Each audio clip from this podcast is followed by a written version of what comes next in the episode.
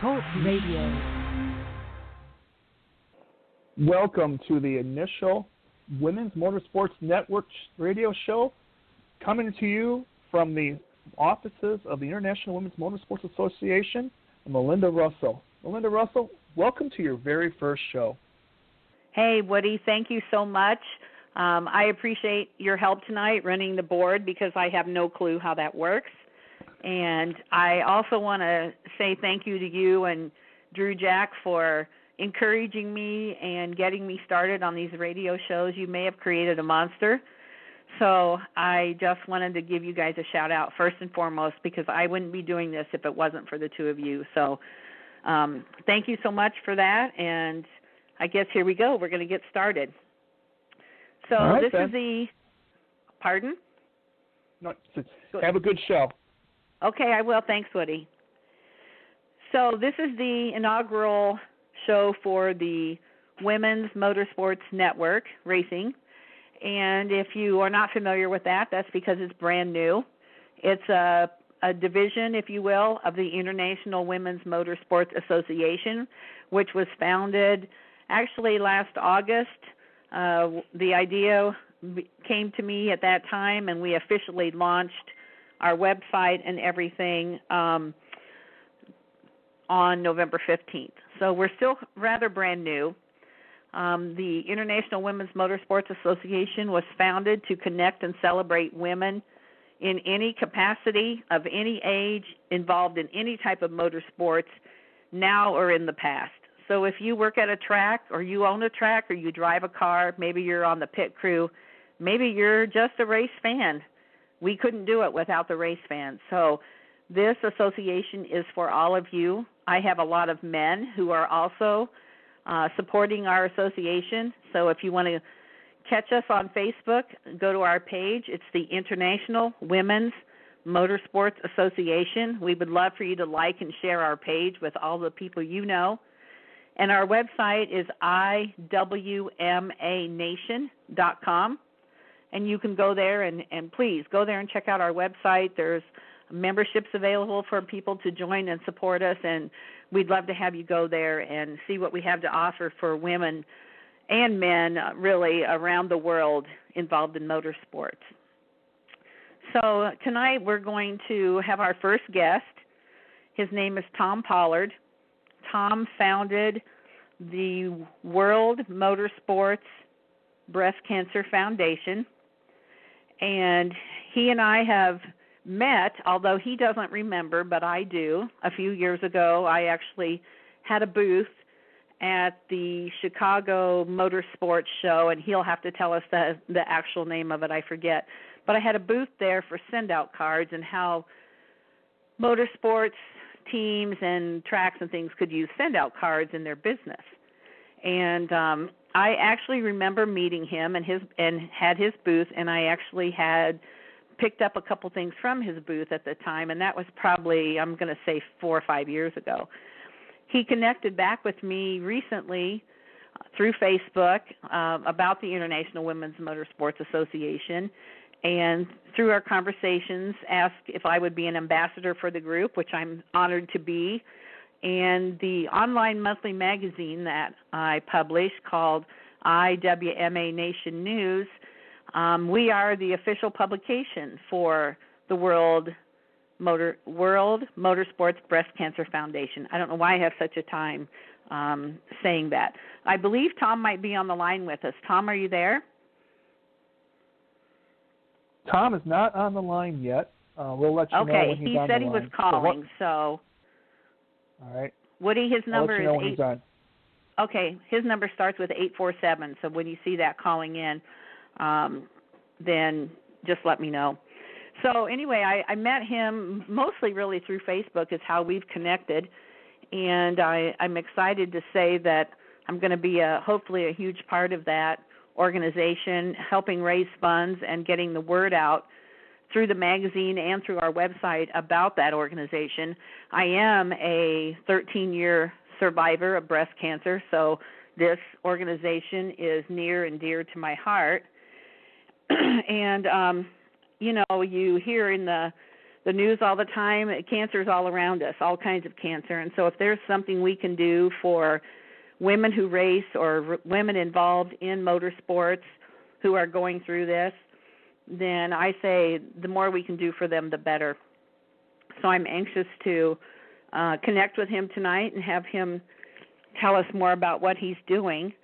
Um, I thought he was calling Woody, so let me send him a message here real, real quick. Um, so this is going to be a weekly show, a world uh, weekly show that will go out on Wednesday nights between seven and eight p.m. We won't always have women as our interviews. Uh, sometimes we'll have some men, like we're going to have tonight with Tom, and I see that he's going to join us here in a second. So if you know someone who you think would make a great interview for us, or if you would make a good interview, then please get a hold of me on Facebook, and we will get that scheduled. I'm scheduling out for the next three months, and so I would love to have you join us. So, Tom, I think you're on the line with us. Are you there? Yes, I'm here. Good, Tom. Good, good to have you. I, I, you didn't hear the part where I was talking, saying that um, probably about five years ago, I had a booth at the show in Chicago that you just did. I had a booth for send-out cards, and I actually met you that weekend, but I know you don't remember because you meet too many people.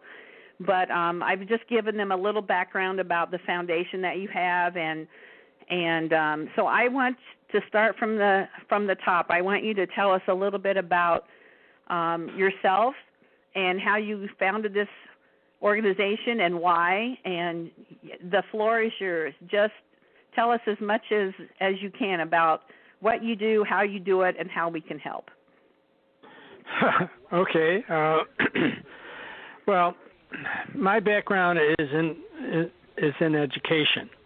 Uh, I was a wrestling coach, high school and college, um, for several years. I worked with the um, the Olympic Committee, the well, the national governing body here in the United States, uh, and through that, through through the educational aspect of of it, uh, I basically have traveled the the work scenario uh, quite a bit. I've I've done quite a few different things in my life, other than uh, being a, a wrestling coach and teaching at the college and high school level.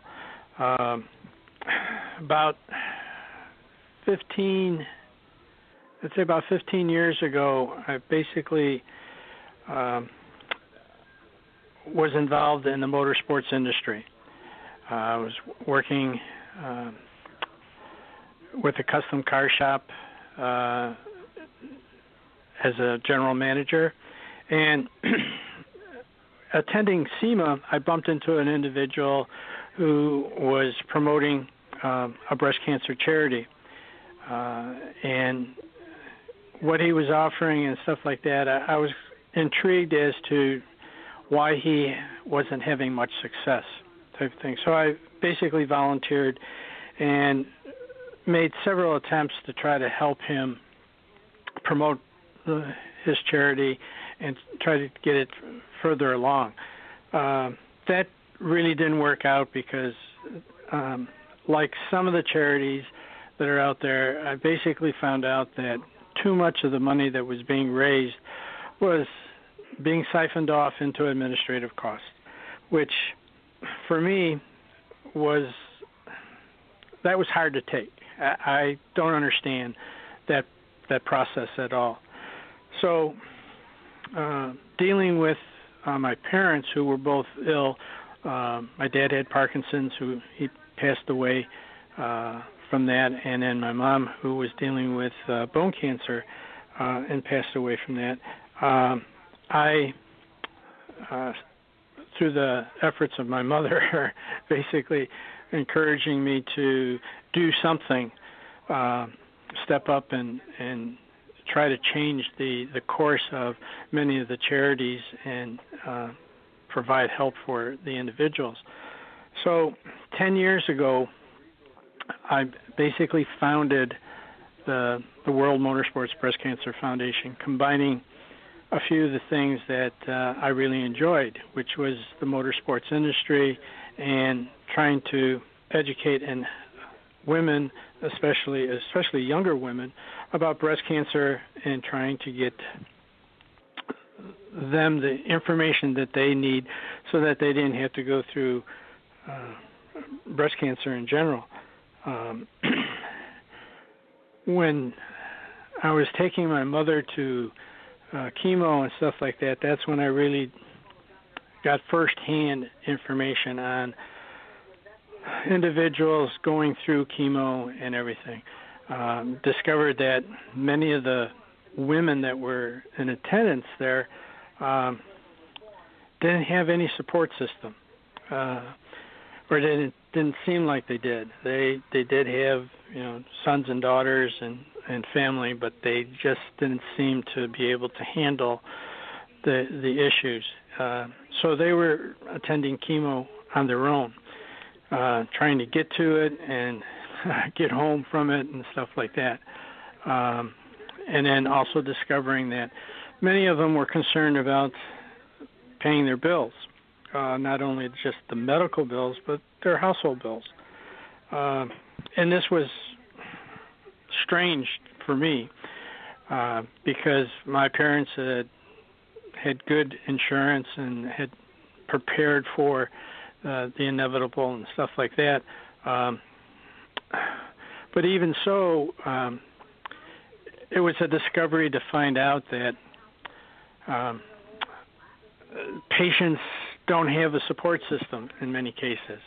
Um, I had left basically working as a, a general manager of a custom car shop uh, to take full, well, full-time take care of my parents, and which allowed me to take my parents to, you know, their treatments and stuff like that. Um, if that hadn't been the case, then yes, my parents would have been in the same boat that many other individuals are too.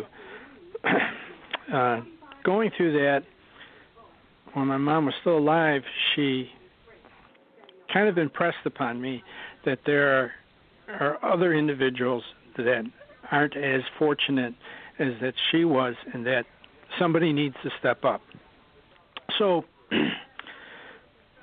during the period of time that, that I've created the foundation, I had already created it when my mom was going through this and everything, but she was a major influence as to these are things that you should consider to try to correct this type of issue. So the evolution of the charity has been that one hundred percent of any donations that we receive go to a program that we have established. Um, as an example, we have Annie's Mini Grant, which basically provides financial help for household bills, uh, groceries, or and or medical bills that the individual basically can't afford to pay. Uh, the insurance doesn't pay or something like that. Uh, and so doing, we step up, we take the bill and we pay it for the individual, um, as long as they have quali- you know, qualified for the uh, the program. We have several different programs that are basically set up that way. Um, we have a scholarship program, uh, as an example. Um, there's a veterans program for veterans that are going through uh, cancer issues that the V A doesn't cover, uh, specifically for immediate families and stuff like that. Um, so we've established several programs, and most people are pretty surprised to find out that they can, one, decide where they, what program they can support, and that one hundred percent of the, their donation, be it a dollar or be it one thousand dollars, uh, will go to specifically that program. Mm-hmm. And it's been kind of a a different outlook. In so doing, I've tried to be as transparent as I think is poss- possible. As an example, let's say uh, if somebody gave us uh, one hundred dollars, uh, I can, that will immediately be deposited into the bank or the the fund for specifically for for our, our donations. I send the individual a copy of the Don't, uh, the, the deposit. then that deposit, once it's into the bank and it's established, like if they send us a check, we have to wait ten days for it to process and stuff like that. Then it mm-hmm. transfers over to our basically our trust fund program, uh, which is Edward Jones. It goes into an Edward Jones account specifically for, let's say, Annie's Mini Grant or what have you. Mm-hmm. Um, again, we send the, the individual the, the deposit, a copy of the deposit that was made into the account. So they've now received two, um, let's say, receipts or verifications of their funds going into an account specifically that they've wanted. They can then go to our Facebook page, and we have periodically we'll, we'll post uh, when we're doing something more active than right now, because right now it's we're uh, in between shows, so there's not a lot of act- activity.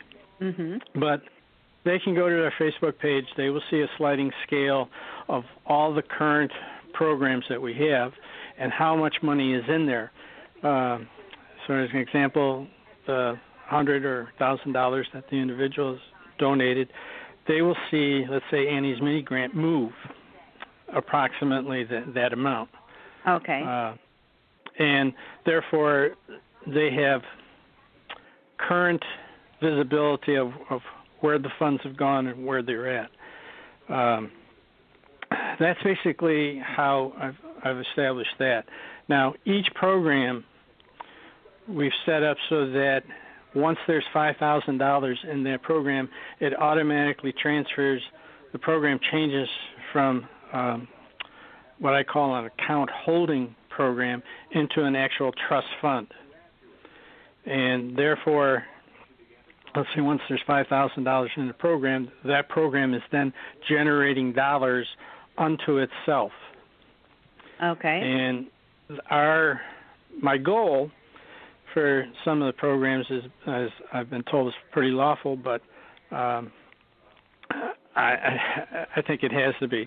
I'm a firm believer that instead of you giving funds year in and year out and not seeing any basic results, that if you put it into a trust fund like we've tried to establish, it becomes self-perpetuating. And in, say, ten years or twenty years maximum, you don't have to provide any donations anymore mm-hmm. because the fund is, is growing on its own. And right. an example I use uh, when I've talked to uh, people with money, I basically say, look, if we take a, any program, uh, I use um, muscular dystrophy, let's drop back twenty years and take the, the first ten years and take the first fifty million dollars that was raised off of the Memorial Day um, uh, fundraiser that uh, Jerry Lewis used to do. Mm-hmm. Okay, put that first fifty million dollars into a trust fund. And then at the end of the ten years, don't touch it for another ten years. But yes, still do your donations, your programs, and stuff like that. Give the money away, do with as you will. At the end of the twenty-year period of time, basically you have over a billion dollars a year to give away, which is more than what they raise in a single year. Wow. Pretty um, amazing. Yeah, it's so now instead of trying to raise, say, two hundred or three hundred million dollars a year, you have a billion dollars to give away that you yeah. basically, according to the federal laws, you have to give it away. um, I don't think, well, it would be very ideal if we could, our programs could reach that type of a goal. Um, then we could service uh, quite a few people. Um, you know, so like Annie's Mini Grant, instead of five hundred dollars a month, we could say, okay, we're going to help you with one thousand dollars worth of your bills every month, and we can help support, say, ten thousand women who have, or men who have breast cancer. Um, right. So things would dramatically change as to how we could re- go out and Uh, effectively help individuals. Uh, and that's really the overall objective of the foundation, is to try to raise enough awareness, one, that uh, people will understand where their hard-earned money that they're donating to us will go and how it will definitely affect individuals. Um, and it's been a struggle. I mean, we're in our tenth year. Um, we've done, on average, about twenty-five, thirty-five uh, events every year, mm-hmm. uh, which means that's basically a, that we're going to... That's a lot of events when you're kind of a one-man show, aren't you? yeah. Uh, yeah. Uh, unfortunately, this year, um, I've had to actually cancel attending events just because of the fact that my health is such that I, I can't can't do it. Mm-hmm. Um, the last show, basically, I had to take four days totally off and just and basically I wound up sleeping the majority of the time. Uh, and I'm still dealing with uh, the cold and everything that I, uh, well, some people think I have the flu, but um, I think it's just the cold. Um, to deal with basically the issues that are involved. Most people don't understand, but when you say you're going to an event, if one has seen any pictures of our, our booth, okay, there's a lot of material that gets taken out and, and set up. And it normally takes me, by myself, uh, about three and a half to four hours to set it up uh, if I don't get any distractions. Um, mm-hmm. As an example, at the, the last show, the, the recent performance show, it it took me almost uh, five hours to take the booth down. Yeah. And I didn't have a pop-up tent. I just had, you know, five tables, uh, our cubicles, and and uh, merchandise. Mm-hmm. Um, but it's taking it down, packing it up, than putting it into uh, in a truck, and it has to go in a certain way, otherwise things don't fit. Right. But um, it, it's more than anything, it's really time. Uh, if yeah. there was another individual or a couple other individuals, and they knew what uh, how things worked, you're probably looking at maybe tops two hours mm-hmm. type of thing. But when it's one person, it takes a lot. Yeah. Uh, But it's it's it's nothing that I'm uh, not happy about. It's I, it's something that's got to get done. Right. But uh, uh, we I feel that you have to be in front of the population, because what I have found by doing the events, because we hand out all our educational material is provided free. Uh, yeah. We're one of the few charities that I, I'm at least I'm aware of, that uh, you don't have to pay for the educational material. You come mm-hmm. to the booth, I, we hand it out. You're going to host an event. Uh, you need, want our uh, information to hand to your uh, participants.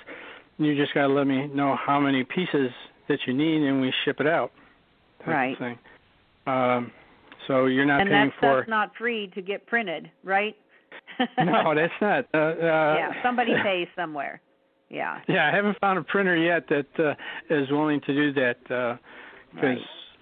it it gets to be uh, expensive. Uh, yeah, I've looked does. at it, and and I now understand why some of the companies, you know, charge, but uh, then it just doesn't get into the hands of the yeah. individuals that need it most. So uh, that's one of the aspects that we're providing is free educational material. Um, We don't, when anybody comes to us and says, look, we want to do a fundraiser for you, I say, great. We hand out the individual forms for them to fill out. And then we provide the individual with a, a sanction form that they could post or prove to people that we have approved of the event that they are hosting. Okay. Because they in turn already have, have signed off. They've said that uh, what program they want to support and so forth. Uh, we have dates, and then we in turn try to promote that uh, to get people who may not be aware of their event that they're trying to, to host for us uh, uh, actually show up. So yeah. um, I kind of try to work hand in hand with the people that do want to help us.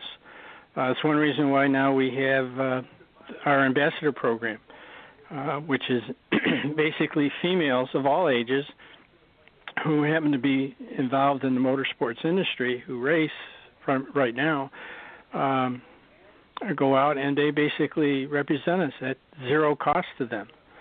Um, yeah.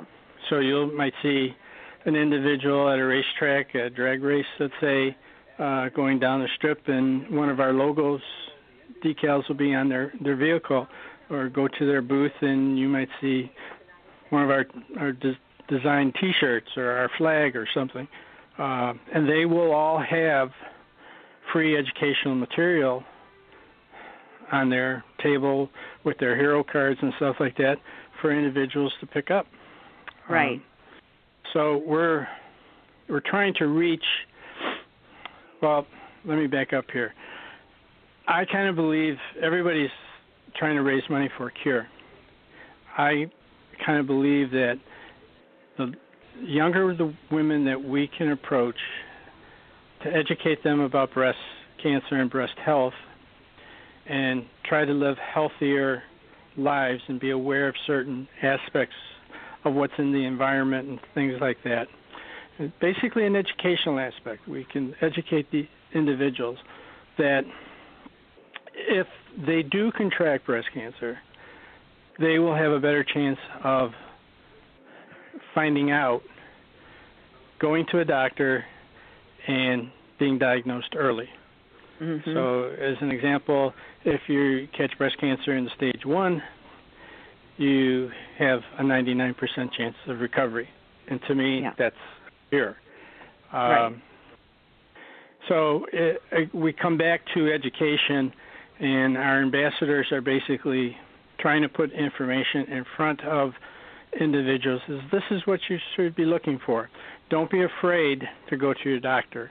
Um, I tell husbands and significant others, look, you're, you should, one, you should be going to the doctor with your significant other.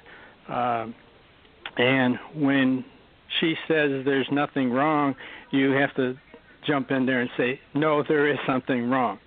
Um, I, when my mother had me go for the first time to see her oncologist, uh, she was embarrassed because I stopped the doctor and said, no, that isn't what's happening. This is what's occurring. Uh, you need to make th- these changes type of thing. Mm-hmm. Um, and I'm the type of person that is pretty um, belligerent. That might yeah. be a good word. Uh, I will get in your face about what I believe is going on. Um, I, my background, uh, I do have a P H D. My master's is in exercise physiology, so I have an understanding of how the body functions and stuff like that. And in some cases, I can talk the talk that the medical profession talks. And so I basically got in front of him and I said, look, this is what's occurring. These are the results. I put down on paper my mother's heart rate and uh, blood pressure readings. Uh, I had uh, descriptions of how when she took her medication, what the results were afterwards and stuff like that.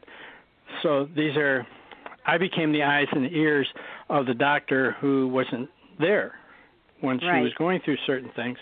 And so the husband, in many cases, or boyfriend, can be the individual saying, look, when she takes this medication, this was what happens. Is this normal or is this not normal? Um, the doctors I have worked with in the past, uh, the good ones anyway, understand that the more information that they have, the better treatment they can provide. Mm-hmm. And this is something that disco- my discovery of some women going in and talking to doctors and saying, oh, he's such a wonderful person, blah, blah, blah. And I say, but he works for you. Why aren't you telling him what's wrong?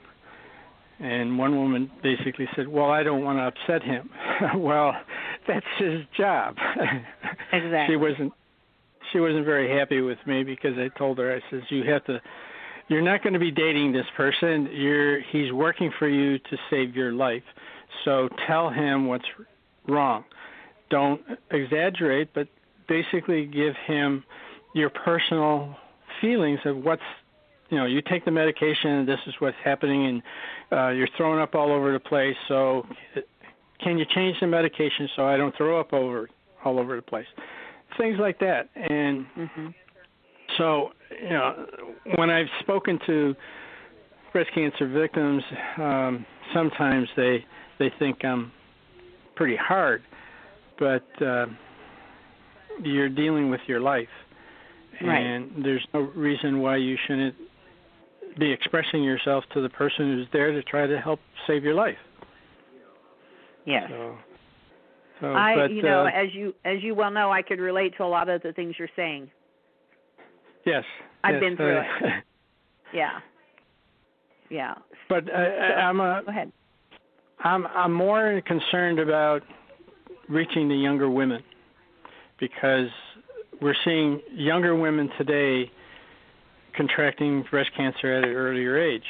Mm-hmm. And this is where I get upset with the national organizations, where they're still telling you, you women not to do anything until you're, you know, you're fifty, sixty years old, and you could actually be stage four by that case, that time. Right. Uh, I had a, a girl that was in, we encountered, who actually helped us for a period of time uh, at different shows. Uh, had con- she found a lump when she was uh, twenty-five.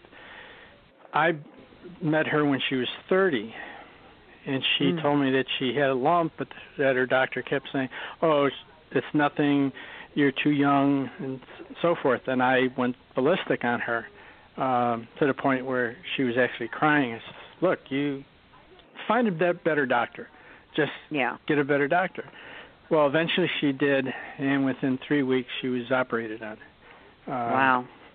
And she she did have breast cancer now. She's thirty. Well, now she's thirty-five. But she's a thirty-five-year-old female that has to be checked tw- twice a year. Um, and in my opinion, when she was twenty-five, if the doctor would have went in, you know, checked her out, said, did whatever he needed to, to do, um, let's say it would have been simple, minor operation. They would have taken the, the, the, the lump or tumor or whatever it may have been, taken it out, got rid of it. She'd be free and basically going in maybe once every couple of years to be evaluated to see if anything else developed.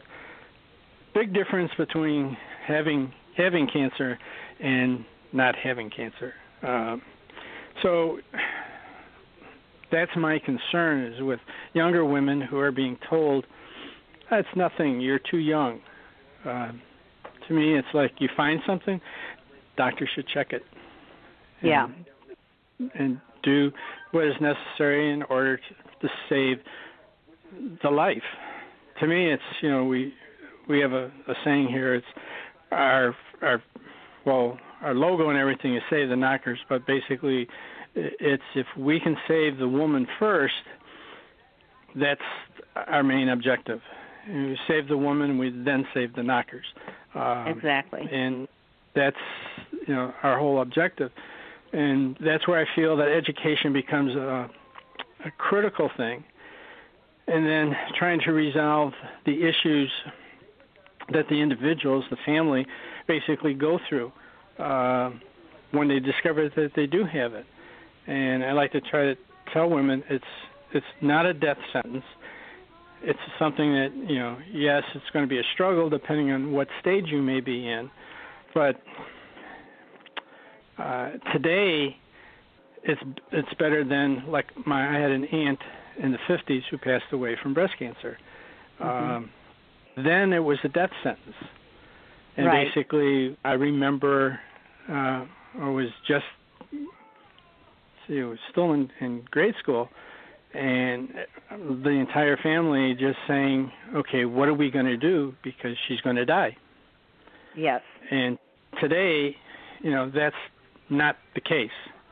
Um, so, and especially with all the different ways for women to discover, you know, what is actually going on, um, and especially educating younger women, there's there's no reason why, to me, there is we can't have a cure. And that, to me, the cure is self-examination, catching everything at an early stage, and doing something about it. Uh, you you increase your chances of survival, you know, exponentially. So right. But yeah, that, absolutely. I mean, that, that, that's just me. I know I'm different from that aspect. Um, you know, I, I run the the the charity differently um, than a lot of the other charities are. Um, it comes to a point where everybody says, well, how do you operate? How do you continue? Well, that's where our, our merchandise that we have, uh, the T-shirts and different items. When you attend an event that we're at, you see a lot of different items that are all motorsports-oriented but also breast cancer-oriented. Mm-hmm. Uh, that's where I, I, I – the women are happy that we're at motorsports events because there's something for the women, but also the men are uh, because of the fact that we have something for them to take home for their their, their wives or their girlfriends. Right. Um, and I've you've, you've probably heard this. Men repeatedly say, "Well, I don't wear pink." And I say, "Well, that's fine. How about a black T-shirt that says 'Save the Knockers'?" Uh, yeah. Or a blue shirt. Uh, I, we have all different types of colors uh, for you to choose from, so you don't have that excuse anymore. You can still yeah. support the program, and you know, and you ju- you don't have to wear pink if you feel that you don't. Then I usually turn around and say, you know, pink is very stylish. Yeah. So, it takes it uh, takes a bold man to wear pink. That's what I would say to them. Oh, are you afraid of pink? Right. And uh, I'm, I am surprised that the, the men that I encounter, even young men that, that say, well, uh, they wouldn't wear pink, and I can't figure that one out whatsoever. Yeah. Uh, you know, that's when I turn around and say, well, fine. We're, you, I see that you're wearing a black T-shirt. Would you wear a black T-shirt that has, you know, Save the Knockers on, or, you know, check right. your gauges or whatever type of thing, whatever I may have there at the at the moment that I can yeah. put in their face. Um, then they usually say, well, you don't have a shirt large enough for me. Yeah. Yeah. Love that one. You know, I think it's an uncomfortable at, subject in some ways for men. Um, you know, it's it's very private.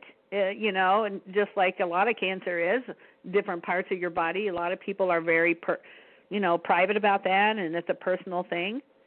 And I I know from experience, I actually met my husband when I was going through, right after I had completed my first round of chemo. And I had just lost my hair.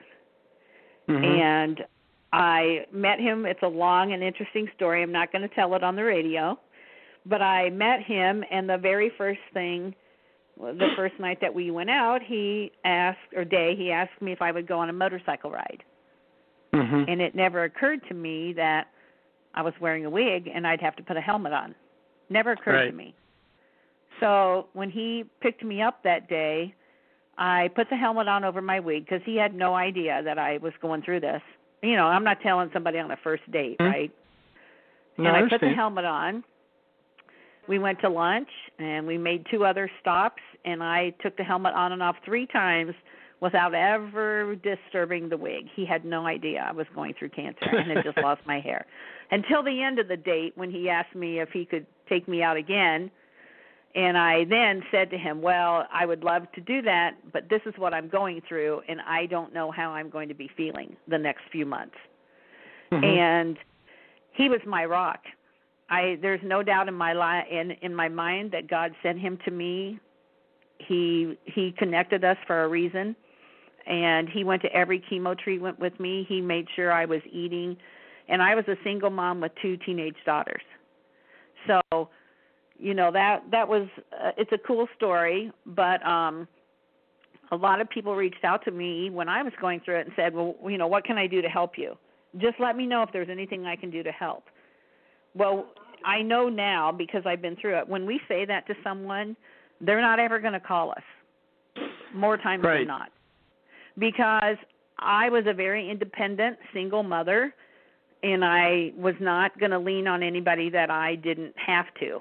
And luckily, Mark, my husband, um, you know, boyfriend at the time, took very good care of me. But and, and my daughters were in, um, they were like seventh grade and freshmen. So they were young, and they were in denial somewhat that their mom had cancer. And so um, you've got to be proactive. If you know someone that has not just breast cancer, any kind of disease, really, right. don't say to them, well, let me know if you need anything, because they're never going to call you. If, right. You, you know, it's It's your responsibility to step up and say, okay, I'm coming over, I'm bringing you dinner, uh, or don't don't cook, uh, I'm going to cook for you, or uh, when's your doctor's appointment? Uh, I'll pick you up, I'll take you, uh, and uh, we'll deal with it together. Uh, Absolutely. Th- uh, that's the one thing I have to say that kind of surprised me. Uh, when I was taking my mom to chemo and stuff like that, seeing all the other individuals that are there, that the number of individuals that didn't have anyone mm-hmm. there um, yeah. just actually uh, just sitting there going through chemo with no one to talk to, uh, nothing going on. It, it's just nothing like, to distract uh, them.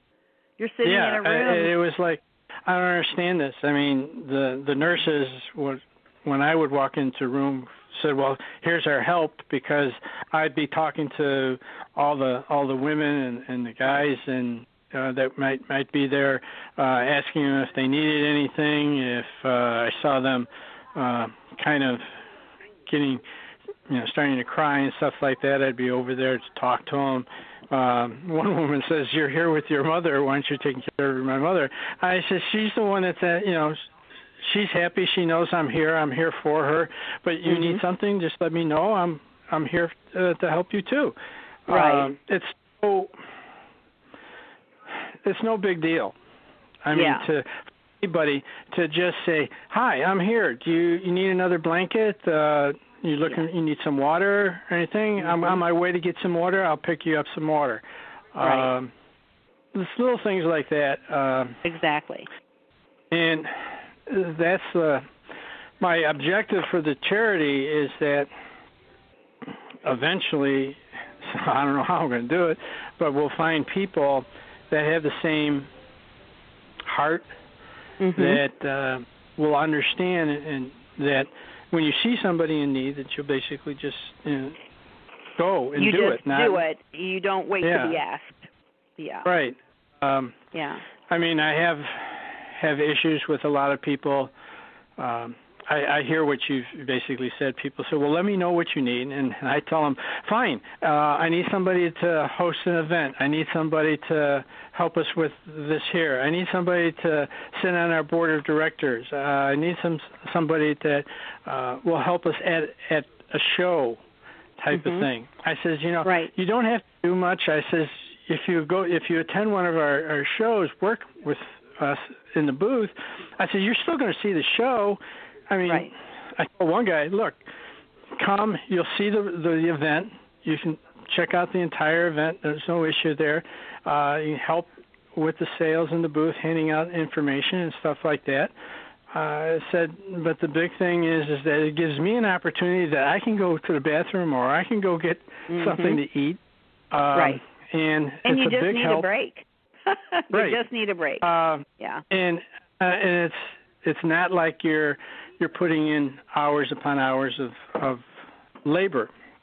Right. So, but most people, they they verbalize, let me know what you need. Like one girl the other day says, what do you need? I'd like to help. I said, where do you want to start? Yeah. It's it's the you know every anything that you need you think you can do. I need that help. Yeah. I you know it's, if it's just. So why don't you, because some people need it spelled out. Why don't you, you know, we all live. I live in Kalamazoo, Michigan. You live in Illinois. Uh, Michelle, who's one of your ambassadors, lives in, I believe, Pennsylvania. So right. We're all spread out. So what can you give me some specifics as to what exactly could you use help with tomorrow or next week? Is there office work you need done? Is there Facebook marketing you need done? What? Give me some particulars, and maybe somebody okay. that's listening will will jump in and help.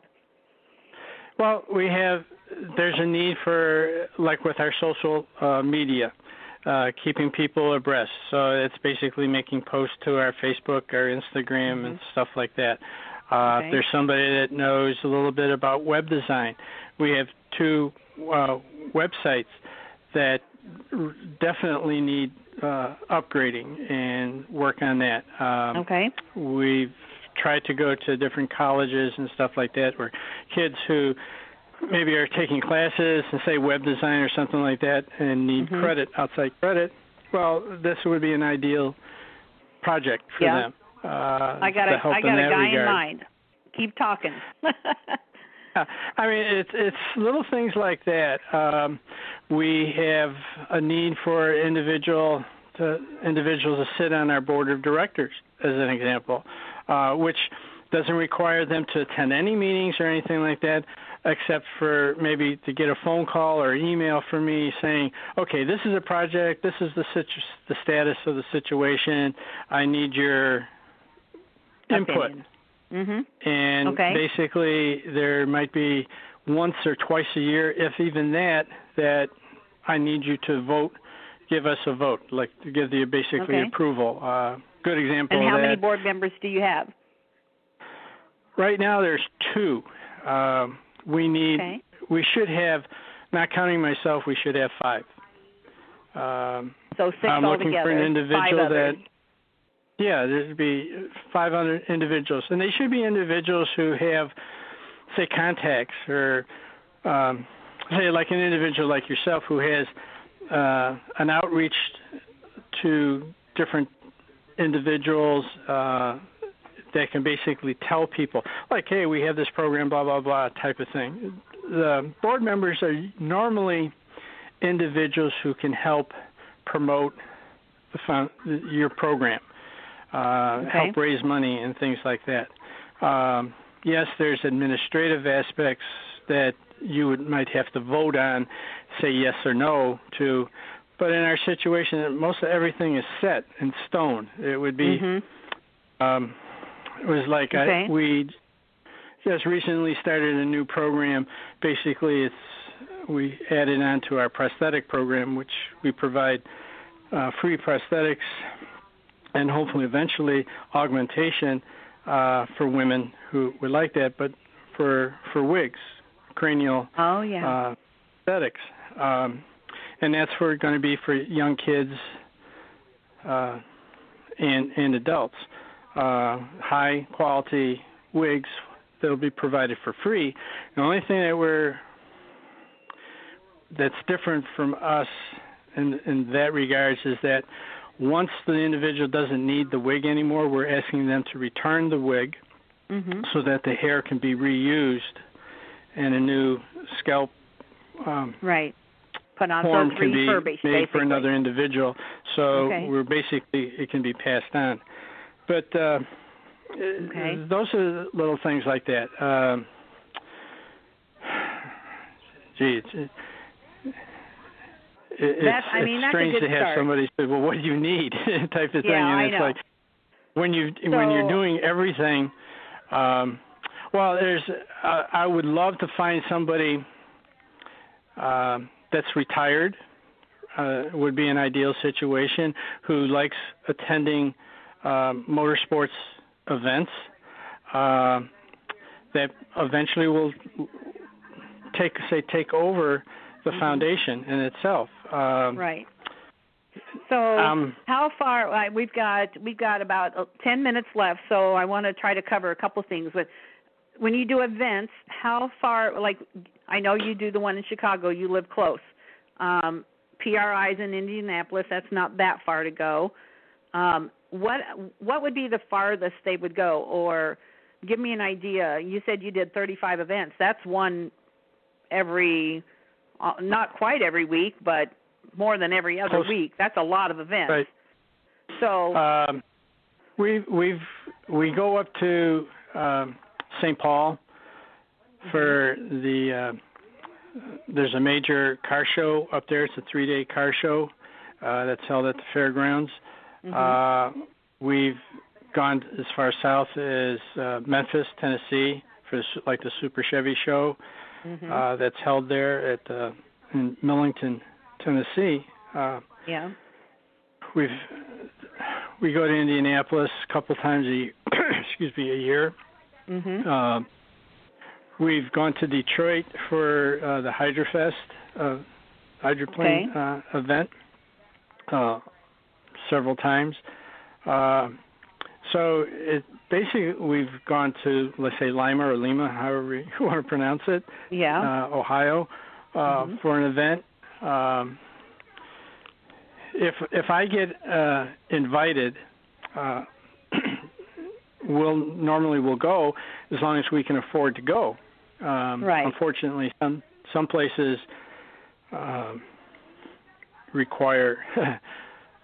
a payment for the booth, which kind of inhibits us right. uh, from attending. You might as well keep some... that money instead of spending it out. Yeah, I get it. Uh, so I, it's got to be a big enough show that you think you're going to get a, more back than what you've spent out. Right, and you have to remember is that when we do events, uh, let's let's say there's a a, a a race at a track in Kalamazoo, uh, mm-hmm. and we. we get invited, and let's say they say, okay, you can come, uh, but we'll give you the uh, our charity discount, and it's going to cost you four hundred dollars for the booth. Well, mm-hmm. okay, that four hundred dollars has just turned into probably closer to eight hundred dollars. Yeah, double we it. Have the, you got to yeah, drive we have here, gas to get over there. And, uh, yeah. We have a hotel now because mm-hmm. it's, a, say, a two-day or three-day event, which means, mm-hmm. okay, that's actually – three or four nights for us, uh, right. for me, uh, type of thing. Yeah. And I say us because I usually drag my, my little pit bull with me. Mm-hmm. Uh, and uh, so uh, it's food. Uh, and believe me, we don't, even when there's somebody that's helping us, uh, if it's another guy, okay, you're going to share a room with us, with me. Yeah. Uh, and uh, you're... You might eat at Domino's, or you know, you're not going to yeah, eat at a force. Right. right. So, yeah, we we try to be as responsible in, in that aspect. I've, I've told people, I says, if you're going to go to an event with me, you're going to eat what I eat and when I eat. So yeah, that's an issue. Uh, feel free to bring your you know your lunch pail with you because. Uh, Uh, I'm not going to stop just for you. Uh, mm-hmm. That's inhibited a lot of females from yeah. going on, on trips with us because they say, I have to, and I say, well, no, you don't. Uh, you, you're here to take care of the foundation. You're representing the foundation and so forth. Yeah. But, um, yeah, it, an event could, well, when we went to Detroit one year, it, the people – actually, we had to pay twenty-five hundred dollars just for the booth, and Whoa. and that yeah. was, and we were expecting like a hundred thousand people. We were told that there'll be, you know, that many people for sure. Uh, mm-hmm. All these major companies were going to be there and stuff like that. Companies were there and everything, but they stuck us in an area off the beaten track. Mm-hmm. Therefore, we didn't get the the traffic, and we definitely didn't raise the, yeah. enough money to pay even for the booth.